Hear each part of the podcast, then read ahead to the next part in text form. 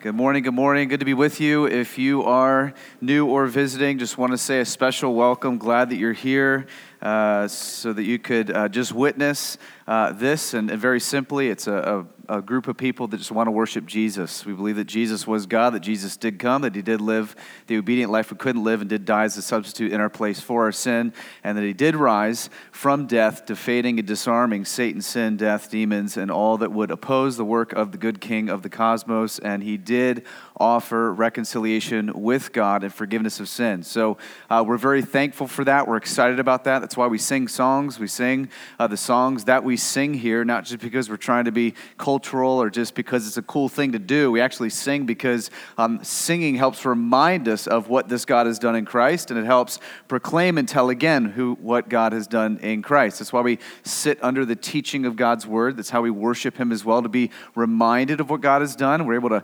combat the lies of the enemy with uh, the truth of what God has revealed in His written revelation, so we don't have to wander about in blind speculation. We also um, observe the table each week. Uh, some of you came from a background that might know it as Lord's Supper or communion. Uh, regardless of the name, we believe it's a gift and it's a meal that Jesus gave the church uh, to nourish them with the saving benefits of Jesus Christ. So we want to be reminded, even by remembering the centrality of Jesus and all that we do here, uh, that's His broken body, His shed blood that makes you right before God. It's not your church attendance, it's not your prayer life, it's not your Bible study reading, uh, it's not even your personality. Uh, there's nothing intrinsic in you that makes you acceptable to God, but God giving you righteousness outside yourself and saying, I'm declare you righteous, not because of you, but despite you and the work of what Jesus has done. So that's good good news for those of us who realize we fall short and are in need of a great Savior. And finally, we worship by being generous because uh, God was most generous in giving us Christ.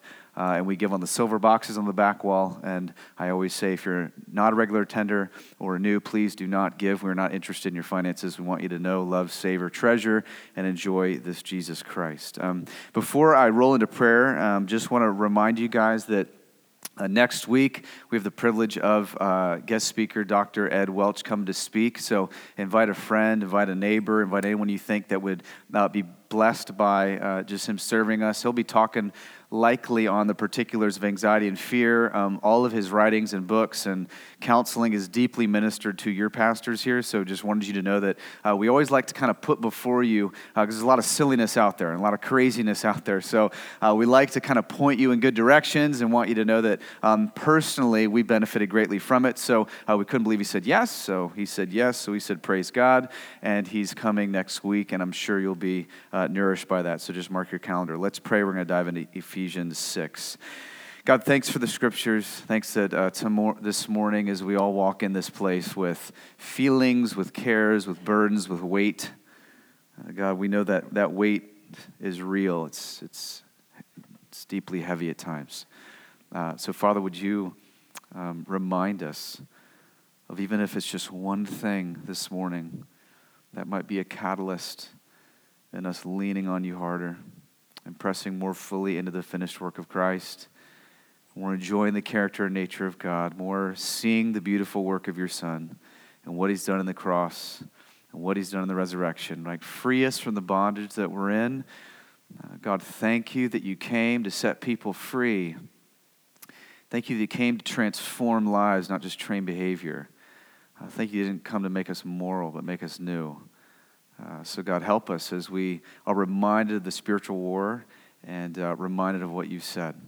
In Jesus' name, amen. Um, we're in Ephesians 6. So if you are new with us, normally we take a whole book of the Bible and just kind of plow through it because we just want to see all that God would say in the scriptures. Want you to get the full counsel of God. Want you to be able to see, read, know with your head, heart, mind all that God has said in the scriptures. And so um, if you simply get used to a diet of just kind of picking texts out of the Bible without seeing the ways that the Bible informs itself about itself, um, you might, you're going to miss a lot. And so we love doing that. And what we did this particular um, last couple weeks is we said God seemed to be leading us through um, just looking at the spiritual battle before we kind of get into First John. First John will start um, probably uh, near the end of March because I'm going to take four weeks with you and look at the prayers of Jesus when we're done this in two, three weeks. But uh, before we do that, we said, hey, we're, we're at a season of life as a church where, where God is at work. God is growing us in maturity. God is growing us in depth. God is growing us in breadth. God is doing phenomenal things uh, in and among the life of his people here, which we are deeply grateful for. But um, as he does that, it's very easy in our self sufficient manners, in our um, just selfishness and pride to, to begin to think that, that somehow we've done something when really we've done nothing. Jesus just decided to be kind. And, and, and within that kind of realm of Jesus just deciding to be kind, we can forget there's a third variable at work. Um, there's an enemy who hates the people of God, especially those who are at peace with God because of Christ. You're going to learn this morning, which is why we put on the shoes of readiness, which are the gospel of peace. So, so he hates, opposes, loves to deceive, try to thwart, try to work against the work of God. And God has already won, yet the enemy is not finally and fully disarmed or finally and fully destroyed. And so um, Paul's writing to this church in Ephesus, a church that he planted and, and pastored, handed off to a young pastor named Timothy. He's writing back to them to say, hey, of all I've written you, of all that I've laid before you, know that finally you got to remember in all that I've said that there's a third party at work.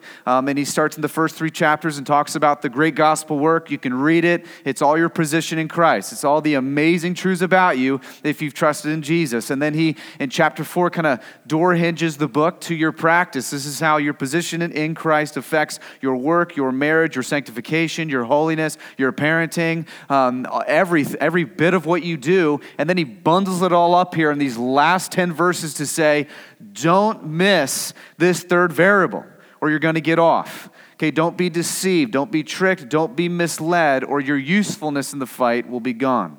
Um, and so we looked at the last three weeks the spiritual battle, just being aware of that, how so many of us are ignorant of that, how to rightly understand that, and then he gets into the armor. And so what you've been seeing is you know who your enemy is, you know who your king is, you know your weapons of warfare. And Last week we looked at uh, two, the belt of truth, uh, which is pitting God's truth versus the lies of the enemy, uh, living the truth, and then appealing to, right, the, the breastplate of righteousness, how there's two aspects the imputed righteousness of God, where He declares you righteous by no act of your own, by the act of Christ alone. And then you have imparted righteousness, which allows you to actually progressively walk in holiness and actually put sin to death. And we saw how both of those are very good news, and both of those are incredibly valuable in you arming yourself. And now he's going to get into two other pieces we'll look at this morning the shoes and shield. Verse 15, here's what he writes And as shoes for your feet, having put on the readiness given by the gospel of peace. Now, um, I've never personally fought in a war, um, but I know that shoes are important regardless. Um, I've played athletics. I know that shoes matter. What you have in your feet matters, right? Uh, whether they're light, whether they're heavy, whether they're smooth bottom, whether they're cleats, uh, depending on what you did growing up, if you were in athletics, uh, what you were wearing on your feet really mattered. Um, it affects your usefulness. And uh, if you look at history, I think even in the Revolutionary War, I mean, the um, Americans ended up barefoot against the British because their shoes were so worn down. So they figured they'd be more useful if they just went barefoot. Um, so what we have on our feet matters. Um, how we're armed in our feet matters. Now, for Roman soldiers, this this means thick sandals. Now, now don't think flip flops, okay? We live in a world of flip flops. I mean, just yesterday in like 10 degree weather, I saw a lady walking down Ridgewood in flip flops. Just we're insane. So it, don't think like, like sandals. Think big, thick, leather strapped sandals. And they would take long nails and from the inside down, hammer down these long nails so you could get footing as you walked up rocky ground. Okay, they didn't have technology yet to, to make these nice, beautiful shoes that you guys wear on your feet. So it was uh, leather hide. It was wrapped around their feet, and then they put these long nails down to give themselves uh, footing and traction. And Paul makes this spiritual comparison here and says they are readiness given by the gospel of peace. Um, So, so here's what he's saying. Now, if you've been with us last three weeks, you're going to feel the weight of it, okay? Uh, when you look at the overwhelming reality of the spiritual battle, okay? First, you got to be checked into it, right? Most of us are just totally checked out. Once you get checked into it and realize it's not just a human battle, but a cosmic battle, once you start becoming aware of that, what he's saying here is don't react in fear, react in readiness. Okay, this is important because we're talking about how standing firm doesn't mean you stand still. Uh, most of us, when we read Ephesians 6, think it's such as standing still, kind of shield up, right? Just letting people blast you. That's not actually what Paul's getting at. The church is on offense. The church goes forth. The church pursues. The church knows it's already won. You don't got to cower in fear. All right? It, we've already read Revelation. We've got the end. So, so you don't need to worry about, man, is he going to fully and finally take me out? But you can be worried about, is he going to disarm me from my usefulness and my joy? Um, and so here he says you got to react in readiness, not fear. Now, many of us are familiar with military. Um, I know that um, I've never served in the military, but I know some of you personally have served in the military, uh, or you have family or friends who have served in the military. And um, if you know those things, um, true or false, they sleep with their shoes on. True. I'll help you out, okay? They, they do, all right? They wear boots, right? If you're in the military, when you sleep, um, you sleep with your boots on. Why? Because the enemy doesn't just strike Monday through Friday, nine to five. Right? Like that's that's not when, oh, that's when he's gonna assault me. Like no one in the military who's sleeping goes at 3 a.m. You can't shoot at me, I'm, I'm asleep right? So, so there's this imagery here of always being ready. It's very, very clear by Paul. This isn't something where, oh, he only attacks me nine to five, Monday through Friday. No, his deceiving, his discouragement, his assaulting, his disarming him, all these trying to do oppose the work of God, oppose your work in the work of God is constant. It's constant. We've talked about this. I mean, doesn't life sometimes just feel like an all out war? Or just like nonstop? When it rains, it pours. If it's not my job, then it's my kids. Not my kids. It's my spouse. Not my spouse. It's my job. It's not my job. It's my neighbor. It's not my neighbor. It's, I don't know, something else. We just keep blame shifting.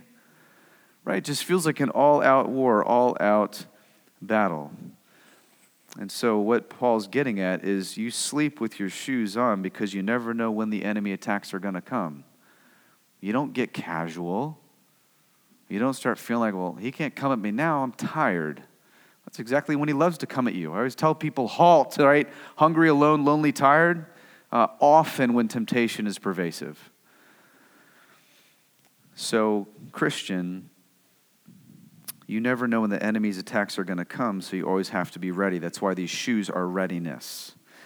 Um, whenever I talk to uh, church planners, um, guys who are interested in planning a church, first thing I tell them is don't. But, but then the second thing I find when they do, anyways, or people transitioning into full time ministry is, is always, what's my schedule? It's like the first thing they ask. And I'm like, what's your schedule? Uh, you work till Jesus returns or you die? That's, that's your schedule. They're like, well, I don't understand, right? Like, it's not like nine to five, you're on, then you go home, enemy like sits at bay. No, you are ever opposing, ever advancing the church of Jesus Christ in your work, through your teaching, through your modeling, through your preaching, through your shepherding, through your counseling, man. You do not have time to rest in the literal sense of, in the spiritual nature right? Yes, you take vacations. Yes, you lay down at night and sleep. But man, the enemy's assaults do not stop. So you need to always be aware, always be in tune. Um, that's, that's what Paul's been saying here. It's what Paul's been trying to get them to understand. He's always attacking, deceiving, prowling, right? 1 Peter 5. That means we need to sleep with our spiritual shoes on. And he says these shoes are the gospel of peace, which enable us to stand firm. Uh, I love that language here. Um, this is fundamentally the good news about our king. And this is why I said you need to know your enemy, but you need to more importantly know your king right? Because if you only know the enemy and don't know your king, you're going to be assaulted and you're going to be given into all the tactics and schemes. But if you know your, know your enemy while you know your king, you're going to be able to stand firm. So here's what he's basically uh, getting at in this good news about our king is the good news now is that we're no longer in opposition to God, we're at peace with God right? We're no longer an enemy of God. We're friends with God. We're no longer under the wrath of God. We're under the grace of God. This is, I want you, when you think of Jesus, to see Jesus as a king with a kingdom. I want you to see him like that. I want you to, to see that there was a all-out war in heaven, right? Satan and demons versus God and his angels. And I want you to see that they brought that war down to earth when he created the first man and woman, and that they got leverage in in the original sin that entered human history. They got a, a claw in there, and they are generation to generation full out assaulting against all who are at peace with God. And he, I want you to see this, and I want you to see that this King Jesus, who has a kingdom, came into the battlefield. Like he left his place of peace and entered the place of war. I want you to see that he humbled himself in every, every way, that he faced all that you've faced. I want you to see that Satan tempted him. I want you to see that Satan used people to oppose him. I want you to see that he used demons to oppress and possess people throughout his ministry. I want you to see that. I want you to see this Jesus. I want you to see that Jesus' life on earth was an all out war. I want you to see that his day off was interrupted often. I want you to see that he often got tired and had to sleep. I want you to see that Jesus himself, the incarnated God, came and brought his warrior king status to this world. So here's what I don't want you to see I don't want you to see Jesus as a therapist or long hair hippie giving counseling sessions. That ain't Jesus. Jesus is constantly advancing and pulling back enemy territory. That's how you got to see Jesus when you read the Gospels. That's how you have to look at him your great warrior king who came into this battlefield, seeing captives who were helpless and harassed like sheep without a shepherd, desperately needing the demonic powers to be disarmed, desperately needing us to believe the truth against what we believed as lies from our great, great, great, great grandparents, Adam and Eve, who fell prey to those lies and deceit, and to be reunited and rekindled with the God of the cosmos. Man, this is what he does. And, and in all his ministries, see the assaults see the pangs of death, see the things wear on him, yet never sinning, yet always being tempted. So you have a high priest who is with you in this war. And, and he's ultimately betrayed by one of his own, right? Judas. I mean, that's why, man, the most dangerous people aren't those outside the church, it's those inside the church. The dangerous people aren't out there, they're in here. I mean, Judas was one of the 12 right? I mean, First Peter will constantly say the tactics of the enemy, the, the deceiving, false teaching is going to sprout up within. Guy ain't going to walk through those two doors foaming at the mouth with horns. Oh, there he is, wearing a Metallica t shirt. So that ain't going to happen. That, that's not going to be your guy. All right, in fact, probably want that guy in here to hear about the grace of God. Uh, the people that are going to be dangerous, he says he's disguised as an angel of light, which is why this is so, so important. Be careful who you listen to. What pastors you let feed your soul. Be discerning, be watchful. What are they saying? Don't just feel, think. And don't just think, feel. Right? You got to be ready in this battle and aware of the spiritual war. And as we look at our Jesus, who was our king, who has a kingdom, he goes to the cross and he demonstrates the greatest divine bravery the world will ever know. And you have a king, the sinless king, who lays down his life for his entire kingdom. And he fully disarms the enemy, he fully puts to death. And it's amazing that when it seems like he has his greatest defeat, he has his greatest victory. And we know we've been talking about that he disarms the principalities and rulers, he forgives sin, he dies. Three days later, he rises showing he defeated sin, he defeated death, he defeated Satan, he defeated demons, he set captives free. And then Jesus takes us as his possession, makes us citizens of a new kingdom, and he rules and reigns as king today. He's no longer in humility, he's now in glory. And when he comes finally and fully, he will put this insurrection fully to death. But now the enemy in this already not yet season, he's not fully disarmed and fully destroyed, even though he will be finally and fully. And so we are aware, and so we strap on the armor and we walk. And so this is what we understand ourselves in. I want you to see yourself in the whole story. You got to see yourself in the whole story.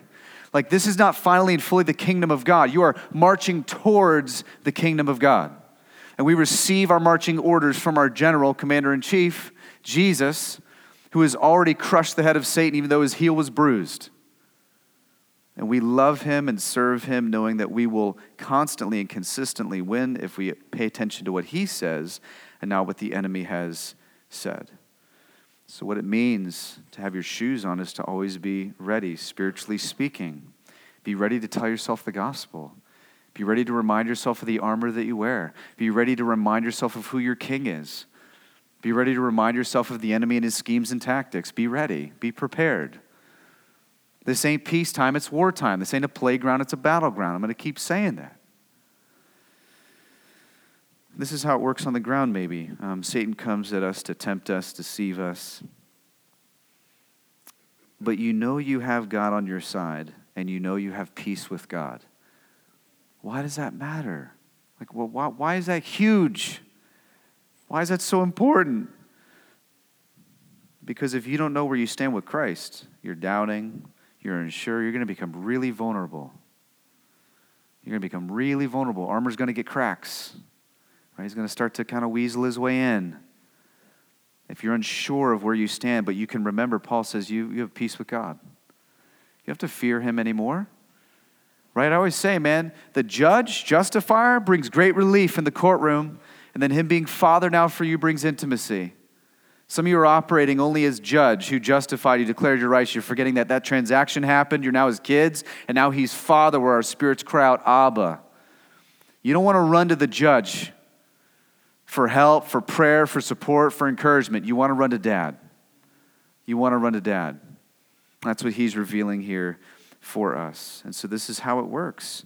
Knowing your position with God as one of peace brings courage and limits your fear. It limits your fear. Now, we know whose side we're on now. I mean, he says fundamentally, you're putting on the readiness. You can only have readiness if you remember that you've been given peace with God. Otherwise, man, you got to constantly be afraid because the enemy's not greater than the king. And if you're not on the king's side, if you're not one of the people in his kingdom, then you're going to be done. Right? I, I, I, I, as I was reading this week, I thought, I feel like Peter understood this a little bit. You remember when Peter was, um, where Jesus was betrayed and he was about to be arrested? and uh, the army's all there and uh, you know peter gets just really annoyed in classic peter fashion he cuts off the servant's ear and Jesus picks up the ear and heals the man. I mean, what gave Peter courage in that moment as he saw evil pressing in towards his king? Was he a naturally courageous guy? I don't think so. Uh, what, a night later he denies him three times?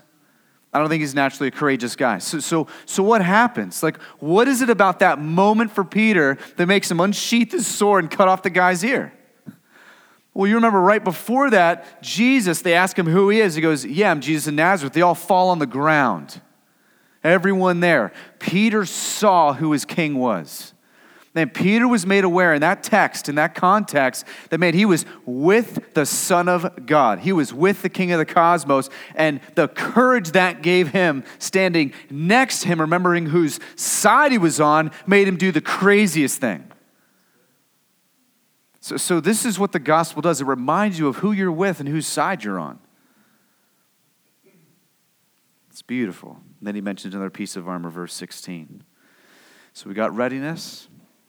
And the, and the readiness, by the way, is with all these pieces of armor. Right? Shoes kind of carry the athlete throughout his athletics, just like the shoes of the gospel carry you throughout the entire war that you wage in the spiritual war. He mentions another piece of armor, verse 16. In all circumstances, take up the shield of faith with which you can extinguish all the flaming darts of the evil one.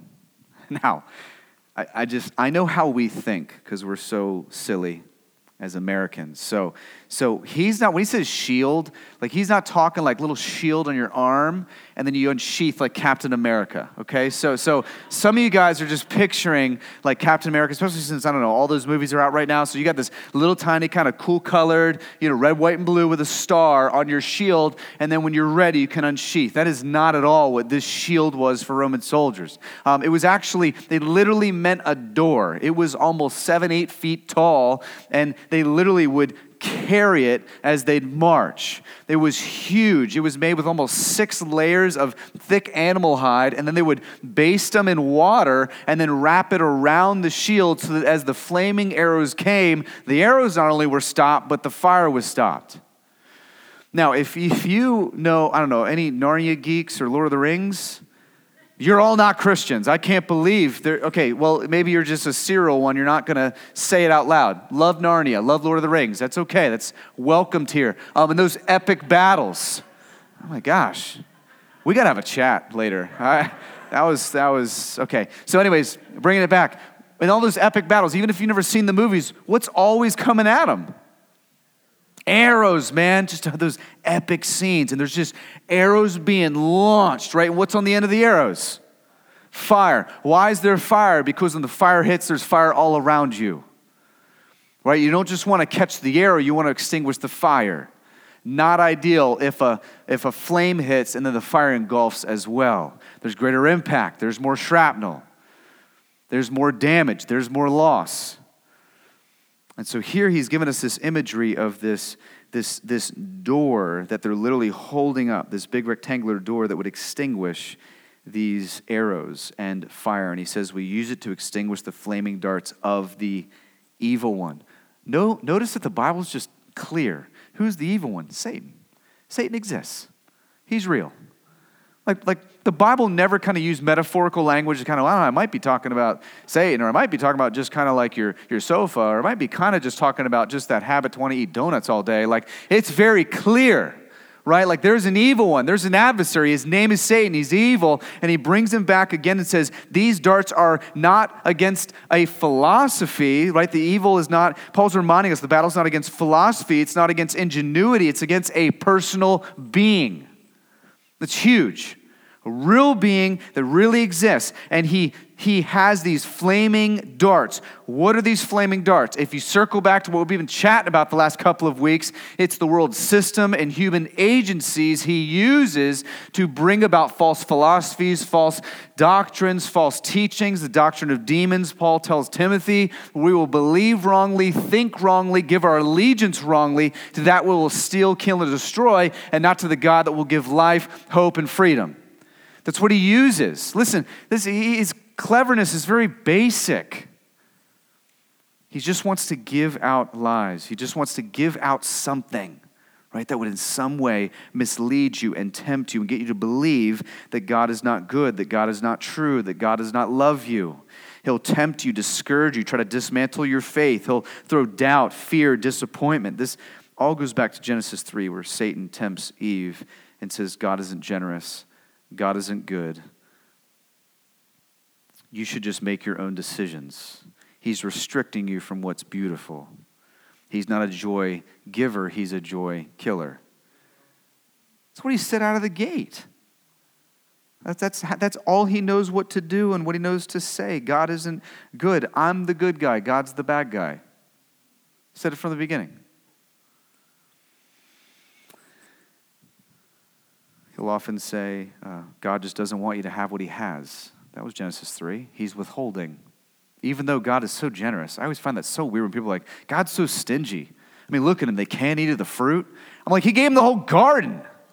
And he said, Have at it, be naked. Don't you want to just be naked? With your wife whenever you want? I mean, come on. Like, like this is awesome. Listen, unless you, I don't know, weird things we got to chat about, but like, listen, man, this is this is God being, I'm generous, I'm good, I'm a giver. I'm not a taker. I'm not a God that's stingy. I said one tree. Notice the enemy latches on to that one thing.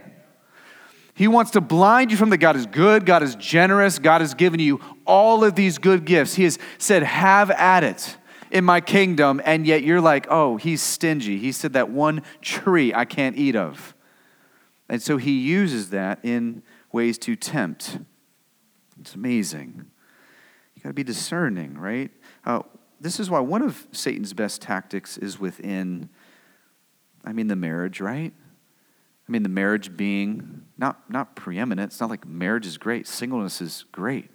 Marriage is great, but he uses marriage in a particular way because marriage displays the gospel. That's why it was even given, not for happiness, but holiness. It wasn't just so that we might feel more satisfied with a spouse, it was so that it might project something and declare something otherworldly, which is Christ's covenant love for his church.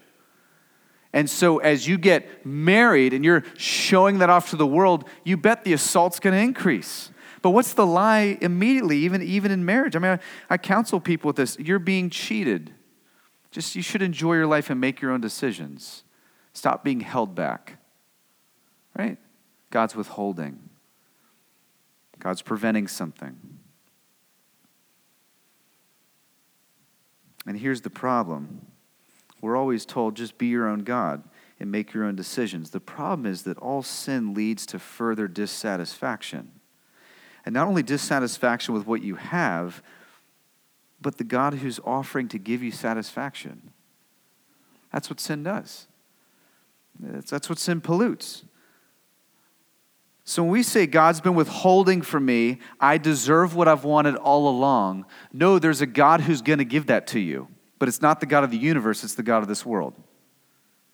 And He'll give it to you so that He could continue to seek, kill, and destroy. So, how do we extinguish these fiery darts? He says, faith. Faith. How does faith protect us? You know what faith very simply is? Be careful going to the lexicon, like your Bible dictionary, and how, uh, you know what faith is? Two words believe in God. It's all faith. That's it. That's it, sister. Right? That amen. I mean that that's that's all it is. That's all faith is, but it's profound in how it bears its weight on you. All faith is is believing God. It's all faith is. You'll see it repeatedly in Scripture. It is simply believing God. This is the bottom line of our faith. Do we trust Him? This is everything. This is temptations. This is joy. This is bondage. This is freedom. This is the difference in walking in holiness and walking in holiness. Do I trust God? Do I believe He's a rewarder of those who earnestly seek Him? Hebrews 11. Do I believe that He is the truth? Right, John 10. Do I believe that Jesus was God? Do I believe that He wrote the scriptures? Do I believe He rose from death? Do I believe that He is good in all that He does? Do I believe that He's just and that He's kind, that He's meek and that He's wrath filled, that He's all His infinite perfections and His attributes and character, all at the same time, operating in the most glorious, majestic way possible for the good of those who would trust in His name? Do I believe Him? That, that, that, that's faith. I mean, belief enters us into the kingdom of God. This is Habakkuk 2. The just will live by faith. This is Galatians 3. The just will live by faith. This is Hebrews 10. The just will live by faith. This is Romans 1. The just will live by faith. Faith gets you in the kingdom of God. Not your works, not your merits, not your petitions, not your prayers. Christ, faith in Christ, who came and saved you and ransomed you when you were a captive in bondage to Satan and his lies and his tactics in the world. He rescued you free. That's why I always say we're not against captors, captives, we're against the captor. In our evangelism, we see people as captives and a captor who wants to set them free. So, do we believe God? That is faith. Now, just so no one's off the hook, everyone believes something. Like, you all have faith. You all have faith in something. All of you are putting your faith in something. You're, we're all believing. We leave, that car we drive home, none of those wheels is just going to roll off, right? I mean, all of you, when you came in, had faith. And when you sat on that chair, it wouldn't give out. You just had faith. See, see, here's the thing. Every one of us will leave here and put faith in something, but it's one thing to live by faith but you better have your faith in the right thing. Right? I mean, I mean you, you better be trusting the one thing that's reliable and trustworthy. Like it's, it's, we're not talking about positive thinking here. Faith has to be in something worth putting faith in. I'm not going to talk positively to Mike Reed. I'm, I don't have a lot of faith in Mike Reed. Man, I, there, my track record, if I'm honest with my soul, I know my track record. I can deceive myself. I've made mistakes. I know my failings. So my faith is not in me. My faith is in Christ. My faith is in what He has done. My faith is not that I'm able, but He's able despite me. Right? That, that's the gospel. That's grace. All right? All this weird, wacky, just believe in yourself, talk to yourself. Yeah, you stink. All right? I just want you to know. Like, like, listen, you don't know right from wrong, man. Look at your rap sheet. I mean, only one man's been perfect, not you, it's been Jesus. That's why the whole Bible will show kings, prophets, judges throughout the scriptures, apostles, even, Peter, Paul, all who have failed miserably, yet one man stands alone Christ. So we put faith, hope, love in him. Why, why trust anyone else? That's faith, believing God. And this defends us, he says, from the fiery darts of the enemy. So if faith is believing God and this defends us, then we must remember every dart from Satan is what? A lie.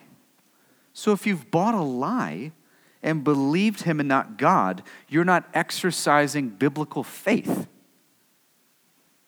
You understand that? This is so big. This is why the shield is such a beautiful defense against temptation. That's all it is. Do I believe the lie? Believe the truth. This is why the belt of truth, right, is made alive through the shield of faith. Because you realize that I have the truth and I can now believe God. For some of you, that's holding up the shield of faith against hollow regrets. They're hollow. You know, they don't have any weight anymore. Like, like as, as Satan comes at you and accuses you for things that Jesus has forgiven you, those, that's a hollow regret. That's got no steam to it, it's got no fuel. It can be disarmed. He'll accuse you. You're not forgiven. You're not loved. You'll never change. Listen, anytime you hear you, it's the enemy. Can I just give you that little trick of the trade? Like, anytime you're hearing in your head, you, you, you, that ain't your king. That ain't your king. That's usually the enemy. You're condemned. You're filthy. You can't be forgiven. Why would anyone love you? Why would anyone forgive you? Why would God actually see you as worthy, right? Well, He doesn't. He makes you worthy in Christ. So He gives half truths, right? Knows just enough to say to mislead you. People often think they just have negative self talk. I think often they just have Satan's accusations. Um, Revelation 12 says Satan is an accuser of the children of God. Ah, oh, I just have so many negative thoughts. Yeah, or the enemy's just accusing you. Got to be aware. You got to be aware of what's at work here. That's why every temptation says, Believe me, not God. That's every temptation. That's sin. Sin is better, not God. Sin is more satisfying, not God. Sin is more lovely, not God. Um, you see this even with Satan and Jesus, right? In the desert, um, Satan comes to him and says, Hey, um, God has promised you the kingdoms of the earth. Take a look at you. You're homeless. You're hungry. You're weary. God must not be faithful. Don't believe God. He's forgotten about you. Come with me. I'll give everything to you. And Jesus stands firm on the truth. I mean, how many days have, have you felt like it's just raining flaming arrows? Right? You know, you can't even see the sun, right? You just feel like everything about you, everything you've ever done, every way you've ever failed, every sin you've ever committed, every mistake you've ever made, it's just raining down on you. It's not God condemning you, accusing you, shooting at you. It's the enemy. It's the enemy condemning you, shooting at you, accusing you. So many of us, we blame God because we feel all these things, but you're not putting the truth against what's being told to you. So it ain't God condemning you, accusing you, pointing the finger at you, condemning you, doing all these things. It is the enemy who is shooting you and opposing you. So what do you do? You got to hold the shield of faith. He says, I trust Jesus. I trust the gospel. I trust the truth. I hold it in my hands. I hold it over my head. The shield of faith is a consistent application of what we believe about God to every issue of life. That's what it is. It's a consistent application. I'm believing Him. I'm believing Him. I'm safe. I'm protected. I'm warm. I'm His kid. I'm adopted. I'm forgiven. I'm given righteousness. I've got the belt of truth on. I'm informing what I think and what I say. We don't trust when we don't trust him, it's because we don't know him well enough. Because if we really knew him, we'd trust him right? I mean, that's why we're always pushing you to get your head leaning into the Gospels and the Bible. That's why I love the How to Study the Bible class. I'm not going to shut up about that, that over 120 of you guys are in here every Wednesday night. Just getting your book open, going, man, teach me, feed me. I want to get to know this God. I want to know what he's like. I want to know how I'm supposed to think. I want to know what's true and what's false.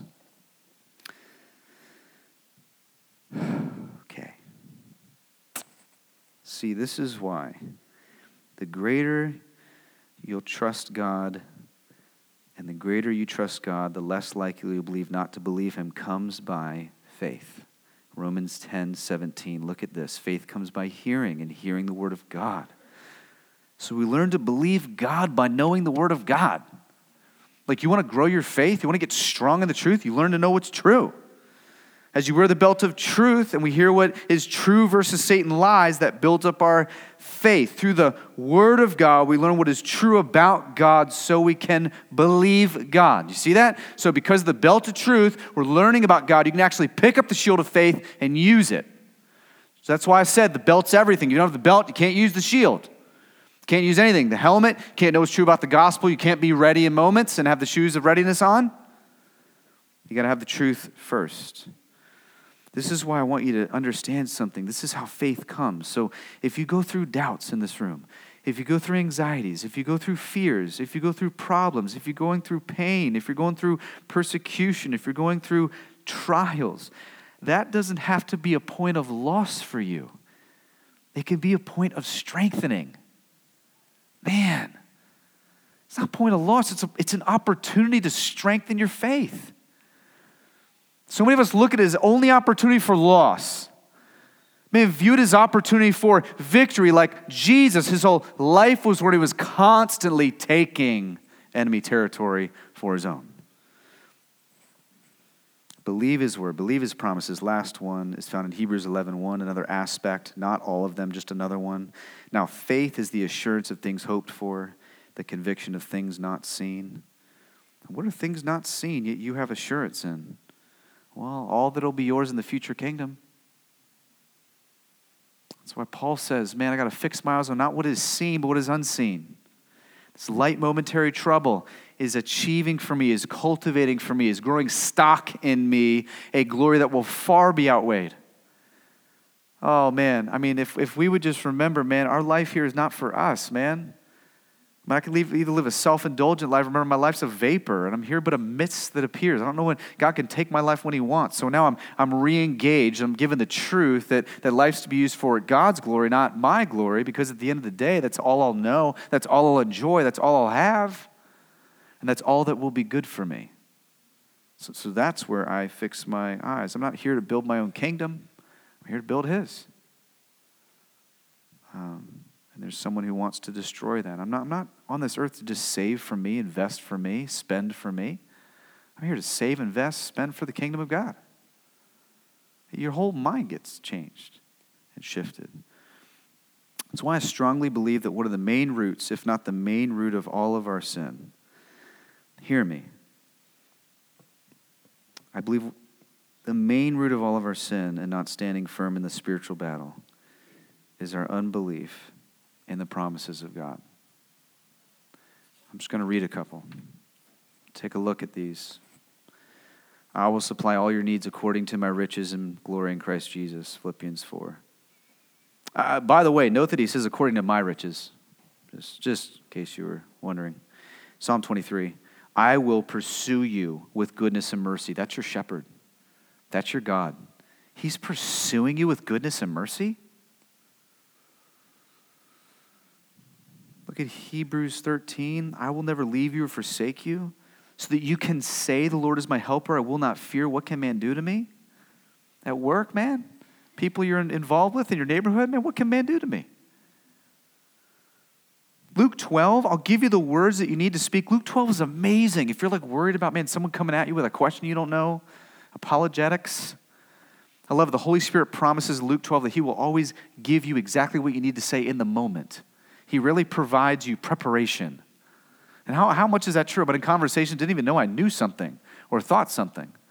And I'm reminded of something. I will give you wisdom for every new trial, James 1.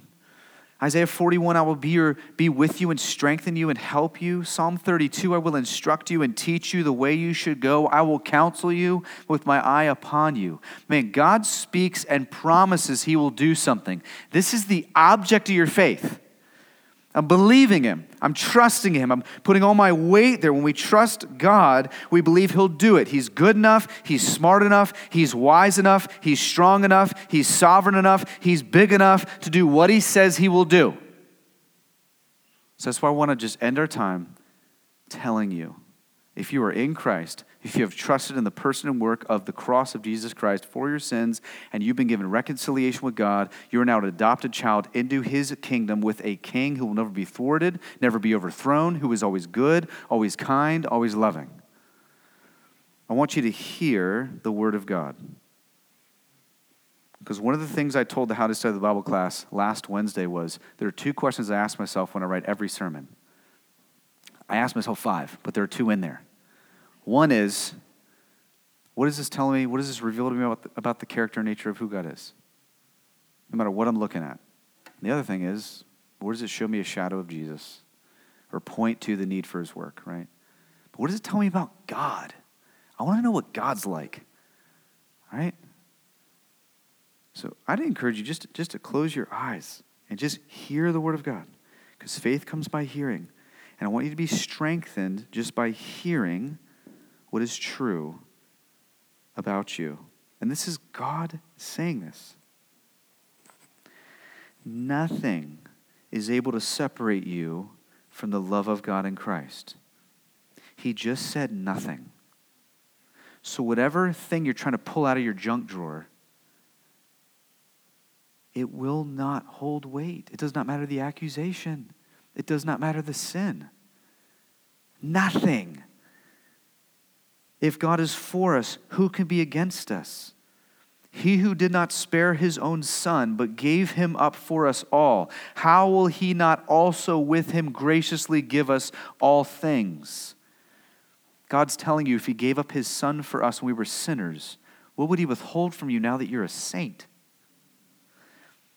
Who shall separate us from the love of Christ? Shall tribulation or distress or persecution or famine or nakedness or danger or sword?